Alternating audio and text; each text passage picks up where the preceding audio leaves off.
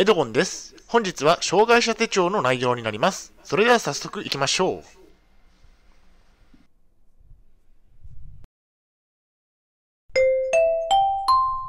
はい、H キャプチャンネルにようこそ。えー本日の内容ですが、えー障害者の奨学金の免除についてと私の結果について深掘りといった内容でお送りしたいと思います。前提条件としましては、現在現在私は統合失調症を患っています。精神病院に3年間入院をしていました。借金がありますね。大変申し訳ないんですが、ポッドキャストの方は写真が見れないのでご了承ください。それではコンテンツですね。丸1番で、障害者の奨学金の免除申請について。丸2番で、私の奨学金の免除の結果について。最後に、本日の行動プランと終わりにがあります。以前以下のようなツイートをしました。奨学金の免除申請をして1ヶ月が経ちました。返信は1回だけ75%の減額になるとの通知が来ました。おそらくこのまま残額が75%の減額になるでしょう。病気で払えないので仕方がないですね。残りの25%は金銭的に落ち着いたら、えー返済をします。このツイートについて深掘りをしていきます。ではまず丸一番で、障害者の奨学金の免除申請について。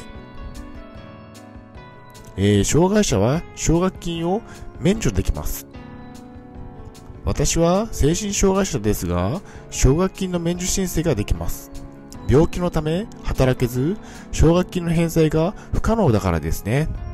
大学生の時に親が借りていた奨学金ですが、おそらく、え学費と、え交通費に使っていたと思われますね。まあしばらく20代の頃は働いていたので、いくらかは返済をしていましたが、統合失調症になってからはほとんど働けていませんね。えー奨学金の免除方法について。えー奨学金の相談を電話でしてみましょう。免除の相談をすれば、免除をするための用紙が、えー送られてくるので、返送すれば OK ですね。えー障害者の場合で、返済が困難な場合に限って、免除がされるでしょう。とても免除免除の方法は簡単ですね。えっ、と、用紙が送られてくるので、え必要事項を記入して、返送するだけで済みますね。次に丸2番で、私の奨学金の免除の結果について。結論として、結論として75%の免除となりました。わかりやすく例を挙げると、100万円の奨学金を借りていたなら、75万円が免除となり、残りの借金は25万円ということになりますね。えー障害者であれば、このように奨学金を免除できるので、ぜひ免除制度を利用してみましょう。残りの25%は？残りの25%の支払いも間もなく始まります。障害年金の中から奨学金を返済するのは大変ですが、頑張って完済を目指したいですね。えー統合失調症と奨学金について。統合失調症であれば、高確率で奨学金を免除できるでしょう。ぜひ利用して借金を減らしましょう。結論としましては、学生の時に借りていた奨学金は障害者になれば免除できます。借金がなくなれば精神的にもだいぶ楽になりますね。はい、お疲れ様でした。ありがとうございました。えーそれでは本日の行動プランに入っていきたいと思います。奨学金の免除申請をしましょう。50%、75%全額免除される可能性があります。借金が減れば病気にも好影響があるでしょう。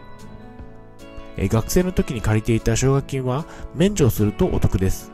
障害者の方は返済が困難なので免除すると良いでしょう。